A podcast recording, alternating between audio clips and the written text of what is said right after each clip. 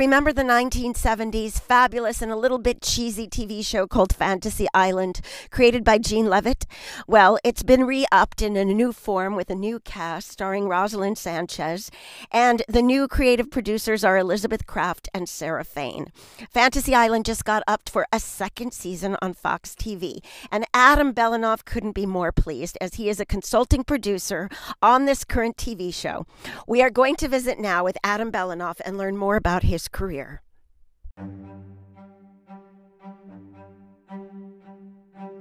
Welcome to Passion to Power with your host, Michelle Zeitlin. She's a creative producer who quote unquote wears many hats. She's also a talent and literary manager and founded the company Morzap Productions and Management. She develops people and projects across all media. Her guests encompass the gamut, from artists to authors, actors to activists. Please welcome Michelle Zeitlin, Passion to Power. If you look up the name Adam Belanoff on IMDb or IMDb Pro, you will see assorted credits that include one hour dramatic television and half hour comedy, both single camera and multi camera. These are extraordinary credits, and they start with The Cosby Show in 1997 1998 the series Wings, which coincidentally I tested for as an actress, Murphy Brown, one of the all time most popular and top rated TV shows. Well, so let's do an official introduction. So, Adam is a writer he has been also an executive producer. He's listed currently on IMDb as a consulting producer. We're going to learn about all these different titles, what they mean relative to the work you're doing. Sure. Um, you have worked on iconic shows like The Cosby Show. You've worked on the Star Trek franchise, favorite procedurals, The Closer, and Major right. Crimes. Oh, and, good. Thank you. Glad you like them yeah. Yes it's been i've been it's been a very varied career in 30, 30 years but um you know well, i'm sure we'll get into more of the detail how i made the transition from half hour into into one hour but uh, let's dive in. Let's talk about that. So i'm on the side of pitching projects often.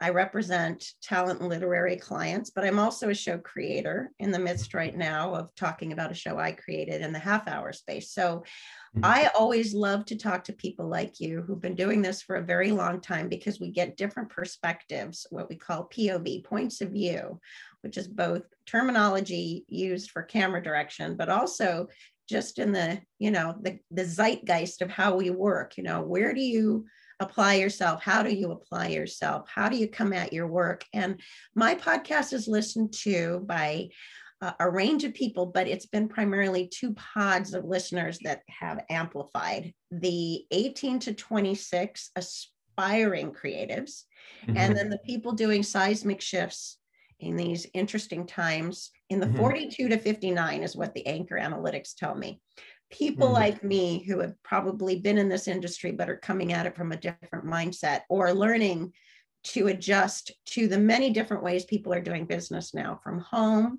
mm-hmm. a lot of digital. Uh, so I would love for you to speak to those two pods and keep those audiences in mind as we talk about your journey. And I, I'm so grateful for your time and your, your expertise and and your generosity. I've had incredible guests on my podcast. And what's cool is I have some people in the UK listening, I have some people in Germany listening, um, people in Australia listening. Primarily the base is in in the United States, um, and people who want to be artists, authors, actors, activists. So mm. let's start with our first question here. There have been so many seismic shifts in the last 18 to 20 months. Can you talk about yours? Ah, well, okay. So my own personal shift, I think, is has been significant. I don't know you know how it's going to apply to or compared to what you've been hearing from other people but you know, for me, after you know almost 30 years of working steadily in television, when uh, Major Crimes ended, and that was in 2018, I really wanted to take uh, take some time to really eval- reevaluate what I what I've been doing. I mean, I'd really for the previous 13 years been working on these two one-hour dramas and you know it's not 12 monthly months a year work fortunately um, you know, you get a, a, nice a nice hiatus, but it's still, you know, it was during a time when, as I mentioned, had a child and all these other things, and I really wanted to figure out really what I was going to do with this next big chapter uh, in my life, and so you know, I've been pursuing pitching a, a, few series that have ideas and projects that have meant a, a lot to me.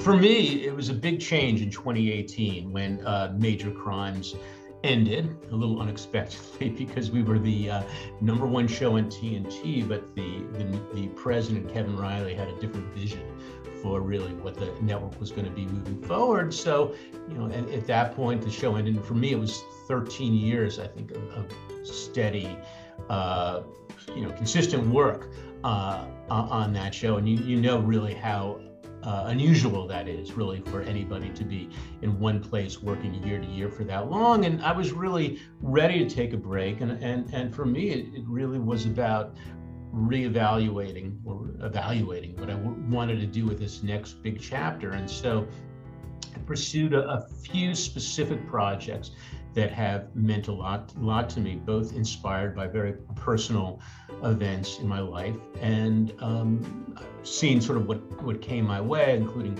this past year, Fantasy Island, but uh, been leaning back and really not um, out there pursuing too heavily, really, really just trying to work on things that that that mean something to me, um, which include you know spending as much time as I can on the musical keyboard for a change. I've had uh, several large breaks in my life where I've gotten to go back to the piano, which has really been a passion of mine since I was young, um, and, and, that's really made a difference. Um, but uh, you know, for me, fortunately, I'm at a place where uh, you know I feel like I can be be that selective. So you know that that's been the big change, but it's really been one of the most content times in my life. I've really been working, you know, as I, to the degree that I've been working, it's really been with people that I really respect and admire on work that uh, you know has really been very enjoyable. So, how did this was, show Fantasy Island come to you? Yeah, so that was uh, that was unusual. I had um, interviewed uh, for it in December. Uh, Liz Craft and Sarah Fain, the showrunners, are friends. You know, I think uh, until this year we were sort of ca- more casual acquaintances. But um, you know, they they had called me up in December after they had sold the show, and they were really on a very fast pace at that point. The plan was um, to start shooting in April to, to be airing over the summer, and they had a very tight budget. Obviously, not a great amount of time. And at that point in December, they said, well, we really are going to have a very small staff and, and you know, we have certain directives. We just don't think we're, we're going to be able to use you. At this point, I thought that was, you know, just fine. And then I got a call uh, at the beginning of April saying, can you be in Puerto Rico um, this weekend, this coming weekend, and, and spend the next six weeks? Um, things were, you know, they were having a number of challenges. You know, launching a new show always brings a lot of unexpected complications. And I think it took a while for uh, the network uh, with them to really of pin down exactly what the tone of the show is going to be and sort of other other elements.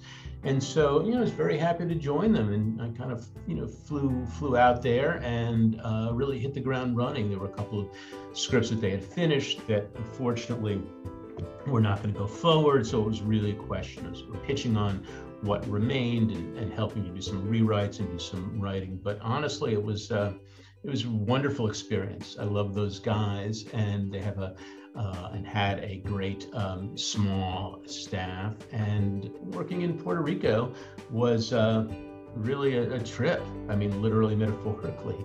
Um, you know, probably the most unusual experience I've had, and you know, very, very different from from a, a, any other production I've been on. And I've worked in this point, obviously, Los Angeles and Chicago and New York, and these are places that, to one degree or another, have some infrastructure. And uh, you know, to, to do this in you know Puerto Rico is really still at this point not really uh, set up for that kind of production. In the fact that they don't have a prop house or a wardrobe house or those other things. So everything has to be flown in. Obviously, you're hiring actors to come in. I mean, all, all kinds of things that are different.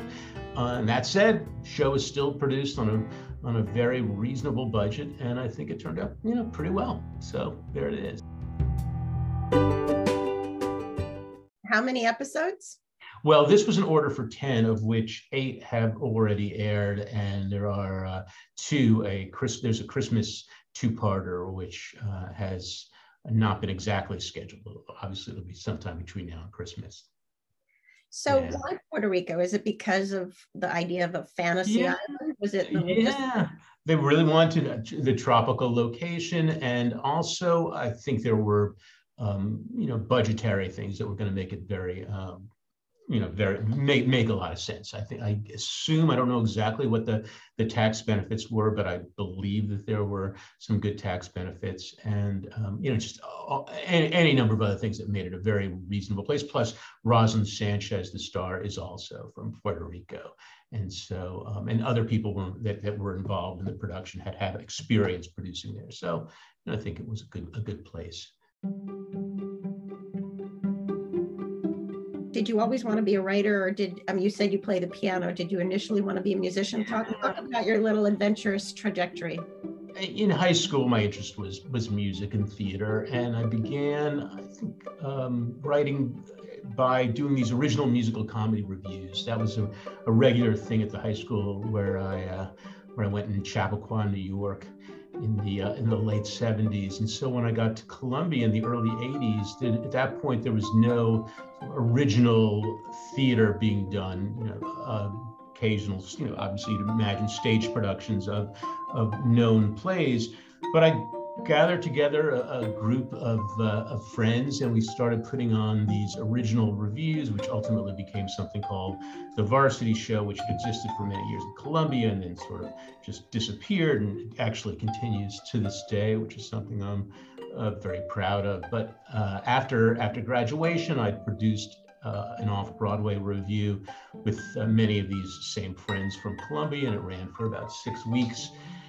And then I was, you know, it, it closed and I really uh, had a big decision ahead of me uh, as, as I felt at 23 or 24 because I had started working part time nights at a law firm. And I knew I didn't want to continue doing that for, you know, for the next many years. Um, so I applied to several law schools and got got in everywhere I applied and and and applied to one film school almost on a lark, and that was USC Film School. Uh, and did get in and convinced my parents that if I took yeah, it was really. I thought, oh, this is if I'm going to go to film school, this is where where I would I would really really want to go. And convinced my parents that uh, if they if they were okay with my going to film school, I would defer from law school and do that afterwards and become an entertainment attorney, is what I told them. Um, never intending or really not hoping really well really hoping that i would never actually have to do that just sort of figuring that once i got 3000 miles away and came out to la maybe something uh, would happen that would uh, preclude my attending law school. And it did. I was just very fortunate because at the time I was graduating from USC with a master's in screenwriting. Paramount was uh, beginning a program. It didn't last long, but fortunately for me, it, it began the year that I graduated uh, with a fellowship. And I was given uh, the Paramount 1990-91 Writers Fellowship. And wow. That, yeah, it was great. Um, it put me on the lot uh, with a 20 a, a, a, luxurious uh, $25,000 stipend um, and um, I had to give them a first look at anything I did but really it just you know gave me the time to and an office and sort of the feeling that I was on my way at least you know a little bit professionally but while I was there I wrote a spec episode of a brand new show called uh, Seinfeld, and another spec. Oh assume your, if your viewers don't know, a spec spec is a sample. So I wrote a sample episode for Seinfeld and a sample episode uh, of The Simpsons, which was also a new show 30 years ago, uh, and uh, eventually that got me to the producers of Wings who hired me. And from there, I was really rolling for the next 10 or so years on, on the half hour sitcom side, um, which included, as I said, get, going to New York on Cosby and, and going to Chicago on a Joan Cusack show. But, uh, you know, that, that really takes us to the early 2000s. Um, I just wanted to interject because I think I told you yeah. a funny story when I was a young actress. I actually tested for wings. That's great. For the Helen part, the Crystal Bernard role, or for uh, Bernard role, and I adore uh, her. Oh my God, yeah. she's like the Betty Boop of our time. Oh yeah, she was tremendous. It was a, a, little mini airport. Talk, talk about that show for those people who may not know. Yeah, it. was a great sitcom that was created by Peter Casey and uh, uh, David uh, Angel and David uh, Lee, um, and uh, it was the same guys who later uh, not not not even much later, really, really, even while Wings was still going on, created Frasier, and they had all come off of Cheers, uh, and it was about um, the goings on at a little airport in Nantucket. And Steven Weber was very, very funny. And Tim Daly were, were, brothers, and and Crystal Bernard played Helen, who worked at the uh, little diner counter there and had had a romance with Joe, and just a great set of characters. Really, a lot of the feeling of, of Cheers sort of moved to an airport. It's a, a very, very solid comedy. And we had incredible I mean, writers. It was a real murderer's row of, I think, really the, and I don't include myself by any means, but um, the, the, you know, some of the best writers in sitcoms uh, of those years, including Christopher Lloyd and Steve Levitan, who went on to create Modern Family. Family and was uh, a parent that I knew at Kenter School. oh, is that right? Okay. Oh, yeah, I know his kids.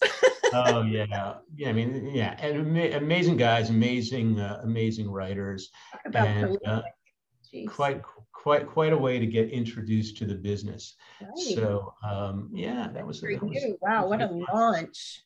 Yeah, so that was great. So Angel Angel Casey and Lee had brought me on, and when they moved on to Frasier, that was when I moved on to Murphy Brown, and another, you know, superb experience. It was really, you know, a top top show at that time. And then I worked on a new up and coming show that sadly, I, I mean, I think was really as good as any of the sitcoms I worked on, called Partners, produced by a, guy, a couple of uh, guys who were working together at the time, who not working together anymore. Jeff Greenstein and Jeff Strauss. These were guys who were coming off of Friends.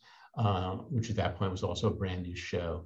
And this was on Fox with Jon Cryer and Tate Donovan and Maria Pitillo and another great sitcom. And unfortunately, I think it was really just sort of one of those cases back in the day where where placement, you know, time slot and night really made the difference. And I just think that we didn't end up retaining a lot of the Melrose Place audience that we were, you know, sort of sandwiched with. And um, and so uh, did not make the long the long haul. But anyway, it was a, it was a really it was a great it was great ten or so years on the half hour side, and a great time to do it because I don't think you really want to be working half hour hours once you get to be forty. It's a great life for somebody who's younger because it's just the hours are just. Is Wings so. a single or multi-camera show? Wings is a four-camera show, and um, you know we worked we worked hard. It wasn't like some of the later shows i worked on where we were really there till two or three in the morning. Um, it was very well run and, and but even so you know you're there often till 10 or 11 o'clock at night on rewrites. It's really putting on a um, you know a one act piece of theater uh, every friday night. You know you sit with uh, the other writers and the actors and the studio network executives on on Monday morning at 10 and you do a table read and then the actors go home and you get notes from the network and studio. And then you dig into the rewrite. And I would say maybe one out of every four episodes may be thrown out entirely. And that and then so literally you know you just start you know you put up the coffee and you order in food and you literally um, you know just start from the beginning. But but i would say the majority of the time you're doing a uh, you know rewrite pass where you're improving jokes and maybe fixing really fixing a, a few scenes. Um, but you know, even so it's just you know it's as they say like being on a train moving 60 miles an hour as you are laying the track in front of you uh, there's really not a lot of room for error I've been developing my own TV show, and I have an incredible writing partner. So, shout out to Heather Holmberg and an amazing showrunner who would like to run my television show if and when it gets sold and then distributed. And he's done over 200 hours of television in the sitcom, especially kid, teen, and family space.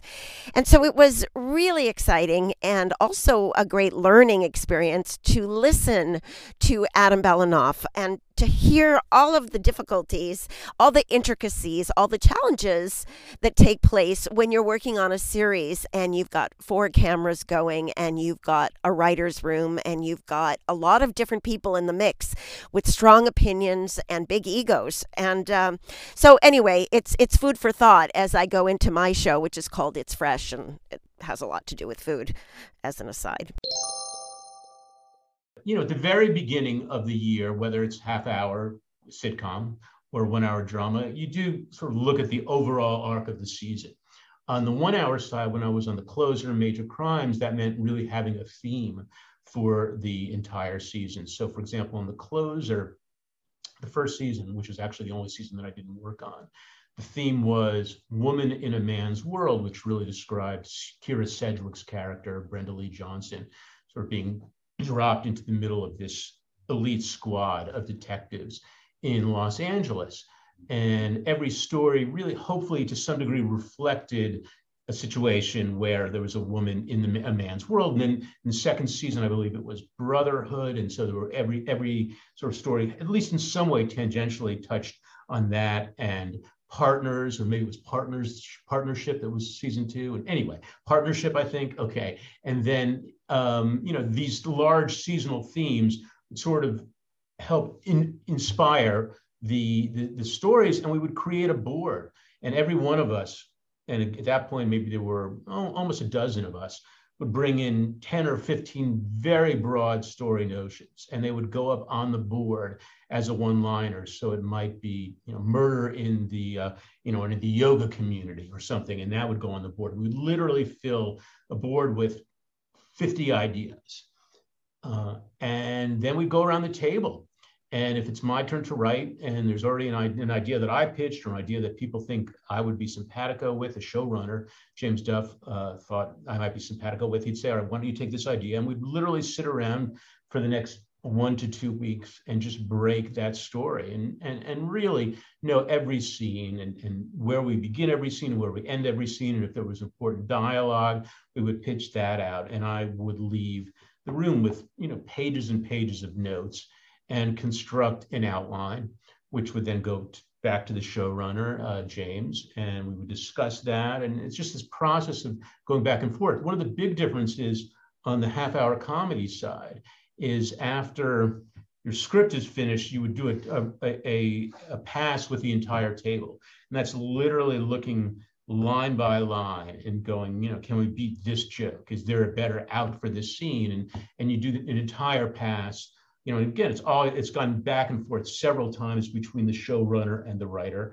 And then it goes to the table and then it, it's rewritten again and again and again. It's just this continual churn, which is you know both exciting, but it's also can be very draining. I mean, you're looking at these same pages and a lot of these same jokes for, if, especially if you're the writer, for for a couple of months. And it's also it's just it's it's a wonderful thing. I mean, when you see a, especially when you have a scene that that you weren't sure if it's going to work, and you just see these the actors elevate it and find things that you never could have imagined. It's it's really um, I don't want to be hyperbolic, but it's kind of a glorious thing. Really, it's it's so exciting. I really don't have anything else to to really compare to creatively. But when everything is clicking, you just really understand. Well, that's that's why I'm doing this. This is really what made me want to do this to begin with. Those are um, some magical moments on all sides. I mean, I know I, as a talent manager, I have so many clients, and everything is self-tape now. It used to be you'd yeah. go cast and director office, they'd sort of do a pre-read, then the producers would come in. Now everything's self-tape and being sent off to various showrunners and executive producers. And uh, man, when that writing is good, it just helps the actors so much. And then in the reverse, you know, for a writer to hear their work come alive, impassioned, and you know, with a point of view and color, it's just exciting.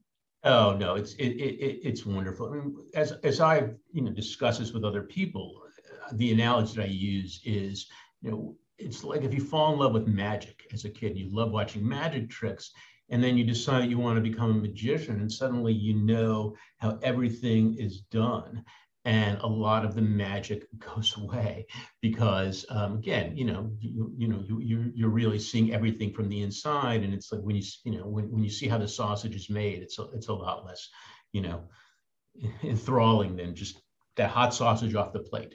Um, but um, but then there are these moments where you just get swept up once again in what really made you fall in love with entertainment and the connection and the storytelling aspects and you know in, the, in those moments all the other stuff and you know i think we know what some of the other difficulties are you know all the rejection and shows end and ego fights and all those other things but when it's purely about the work and um, you know, I, I, mean, there was I, it can even it, you can have both sides of that equation in, in, on the same day, and certainly in the same show, and, and, definitely in the same day. I can recall an episode of I guess it was Major Crimes, and it was just very hard. And the particular actors I was working with in the morning were just not making my life at all easy. It was just it was really drudgery.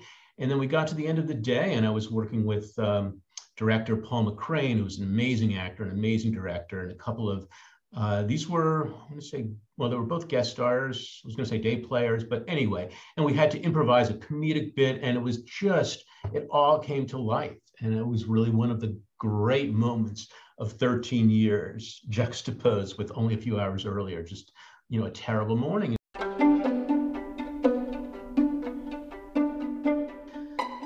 More than 15 years ago when I had made that leap. It was really not done done much at all. These days, I think there are half hour writers who kind of move more freely between half hour, one hour, and back. Um, but but for me, I was coming back from at that point um, Chicago on this Joan Cusack show. I had a very short first marriage that was ending. I was turning 40, and and you know, as I mentioned, you know, it's it's not, a great age, I think, to be out uh, till 2 a.m., especially if you eventually want to have a family or have a more stable life. So I was looking for a big change. Um, I did go back to the piano, found a great uh, instructor, a jazz pianist named Terry Trotter. He's an amazing guy. We while I was working at the piano, um, I had an idea for a one hour drama, and I'd always wanted to write for ER. Um, and so, as it happens, my oldest brother was a Wall Street guy who then went to medical school and became a professor at Stanford Medical School, and then he formed a biopharmaceutical company. Uh, had an amazing story. I mean, it just, it just, happened to be in my in my in my family. I knew all of this the science that he was working on, and and I really from from that created a one hour drama that uh, sold to Sony and ultimately and CBS and ultimately was not produced, but suddenly it opened all of these doors on the one hour side. And I went from being, you know, a, a half hour guy at a time when half hour business was really falling off. I mean, I think that was an important factor too that I didn't mention. In the late 90s, early 2000s, reality TV had um, started to dominate. You know, this was in the days you know, of uh, Who Wants to Be a Millionaire and, uh, and then obviously The Apprentice and uh, Amazing Race and all these various shows. There was a lot less television real estate. This is also also uh, writer's strike, right? Yeah, well, this, the writer's strike, there was a writer's strike in 2008. There had been, I'm trying to remember the last strike had been, there was the threat in, in the early 2000s of, of, of, a, of a writer's strike. But suddenly there was, you know, I think we went from about 40 half hour shows to about a dozen. Wow. And and so you know many of my friends whose credits were were much more impressive than mine were having a hard time finding work, and it was really in that environment where I really had to think, you know, what do I want to do next? And again, I just thought, well, I've got one story that I would love to tell, and um, that was the script that ultimately brought me to the closer, which which is where I stayed for you know the next the next 13 years and really changed the whole trajectory of my life. So I guess if there's a broader lesson here, it's you know it's about pivoting. You mentioned something earlier. You said you had a, a short marriage and it really made some big changes in your life and you took some major pivots. Yeah. So now you've got another marriage and you've got a 12 year old daughter.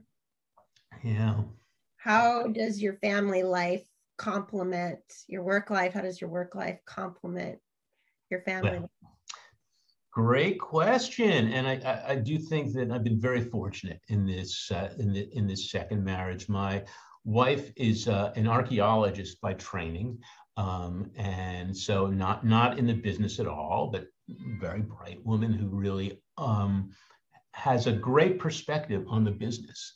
I mean, she can really look at it from the outside and she understands all the terms that I'll use in terms of getting notes or what's going on. And I can really, I can pitch ideas to her and that sort of thing. But, um, but you know, she really has a very healthy per- perspective as to what's important and also to, you know, to, in terms of what I'm describing and, and, and how things uh, work. I, I, will say something sort of funny is that, you know, so I mentioned I had this 12 year old um, and as you can guess, you know, my wife and daughter would come and uh, visit the, the sets, you know, fairly fairly regularly. I actually remember one location um, where we had to. Uh, this is, I guess, um, one of the Century City Hotel, the big uh, hotel in Century City on oh gosh, which is that? Well, I've, I've, forgotten which hotel it was. We had to throw a dummy that resembled Adam Arkin off the top. And my daughter was there.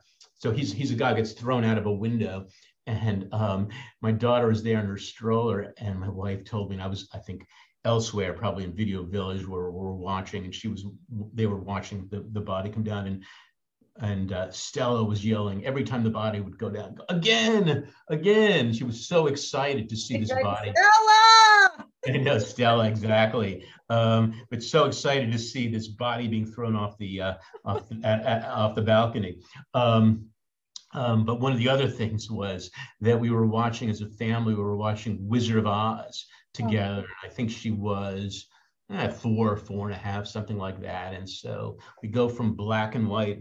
Dorothy's house as Dorothy walks out and sees Oz for the first time. And Stella goes, That's a set. And I just thought that, uh, you know, you, wow, you what a product of her parenthood. I know. I thought, oh, that's so unfortunate. I've completely spoiled all the magic. Jaded.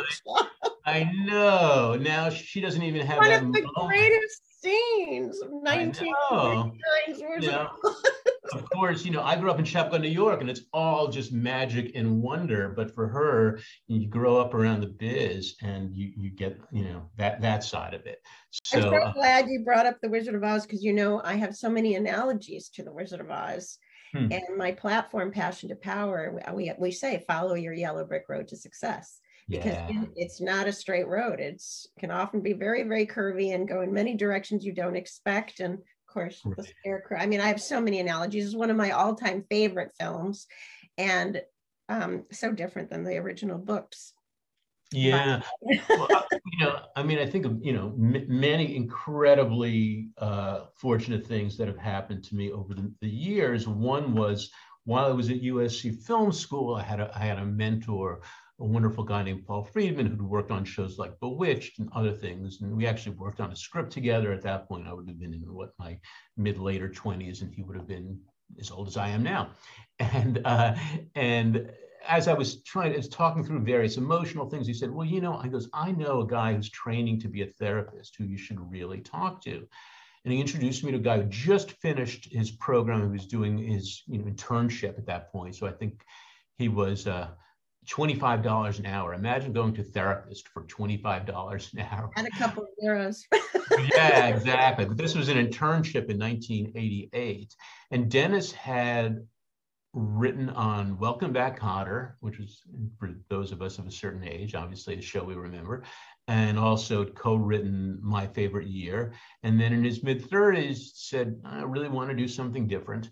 And so had uh, had become a therapist. So he really understood. I could, you know, he, uh, as a guy and somebody who was not that much older than me, you know, we could talk about the human experience part of it. But, but as I continued to see him and said, oh, I had a meeting with so and so, he could say and did say, oh, that guy's a jerk if you thought he lied to you, he probably did, or whatever. And he really knew both sides, um, you know, of, of, the experience. Really understood entertainment, and I think he's really made his niche over the many years since then.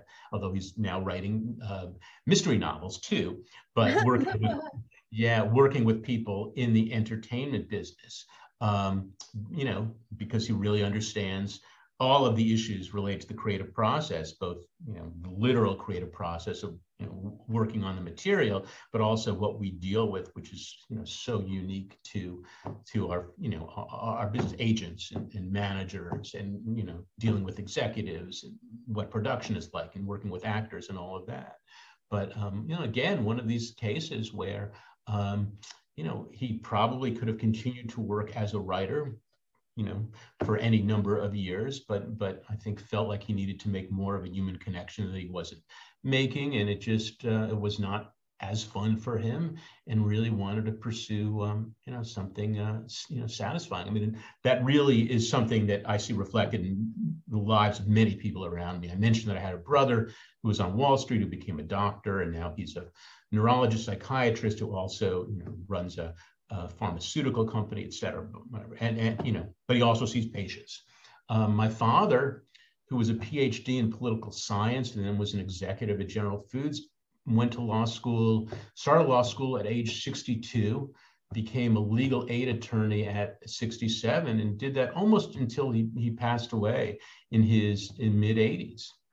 You know, I mean, I think reinvention. You know about pivots and reinvention. Yeah. And so, and I love telling that story. And thank you for letting me go afield here, just because I feel like if there's somebody listening to your podcast who is thinking, um, well, I'm too old to try that. Um, you know, my father, um, God bless him, and I miss him every day, would would tell anybody who asked, you just have to pretend that there really is no clock or calendar. And um, a family story, and I, I, apologize, but thank you for indulging me. Um, my father, um, my parents were at, I think it was a wedding, uh, and this is now many years ago, probably 25 years ago, and he was telling his story to um, somebody that he met at like you know the dessert table um, and it was a woman who was then, I think, in her early 40s. And he mentioned that he'd recently become a lawyer. He was probably 70 at the time he was talking to her. And she said, Well, I always wanted to be a veterinarian. And so, um, you know, they talked about it and what she, you know, could could do. You know, again, it's one of those things. I'm too old to do this. We got the most beautiful letter from her. They stayed in touch.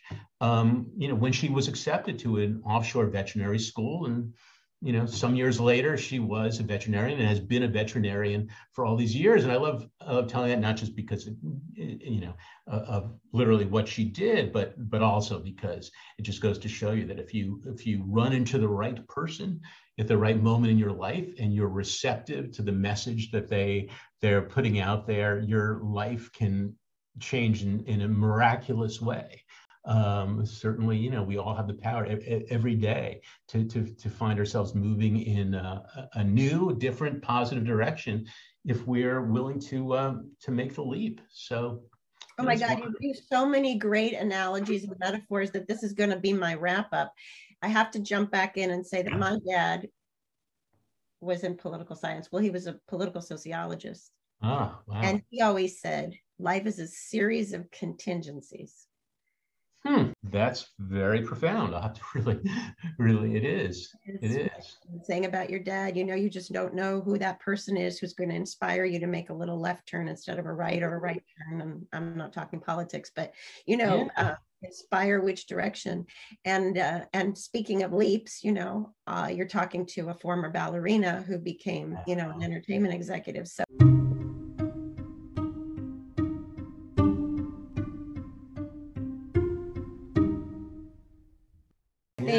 Passion to power. That's why the show is, and you mentioned all those words, finding your passion and then finding your power, you know, and they're, they're congruous and they're integrated and they, re- they really are. I mean, the thing is, and you mentioned, I mean, I'm sure I know I, I went, we'll let you wrap up in a second. I was just going to say that, that the things that you learn, no doubt, as a ballerina in terms of discipline and other things. I mean, you could you would obviously be able to, say really had an application. And I think also you know working working in the arts or entertainment, particularly if you know you you move towards something creative. Every bad job that I've ever had, every bad relationship that went wrong, all of these things in some way will factor into the experience in a way that um, you will draw from them. You know, you stay at the table, you will eventually win, and you do you just you just got to stay at it and just you know just uh, not not allow yourself to to give into those negative thoughts and feelings that we all have. So, if we were doing an outro, which piece of Chopin would you be playing? Oh gosh, well, I'm working on. I, I would probably be playing which which no, I think it's Give me a little. Come on. Yeah, no. I mean, there's a, there's a particular nocturne that, that I've been working on. I'll send you a, I'll send you a, a professional doing it so you can hear how it's really supposed to sound. But I, I love that Chopin. But uh, I love Chopin too. Well, you know, yeah. I'm a classical ballerina, so I'm. A, yes, that's that's great. Well, okay. Michelle, be very. I, I hope I provided something of, of use, and if you, uh, I'd be more than happy to sit down and continue this conversation if anybody is interested. Oh, that's fantastic. And how can people find you? Should they reach out through LinkedIn, through IMDb Pro? Do you have social media handles? Um, honestly, the easiest way to reach me is is my email address, which is just my name, Adam Belanoff at gmail.com. And if it's any question that I can answer in 30 words or 40 words or less, I'll be more than happy to. That's fantastic. Signing off. It's been all right, Michelle. Such a pleasure. And uh, I, again, hope hope this was uh, some, some use. Yeah, you're a mensch, Adam. Talk to you uh, soon. see you soon. Bye bye.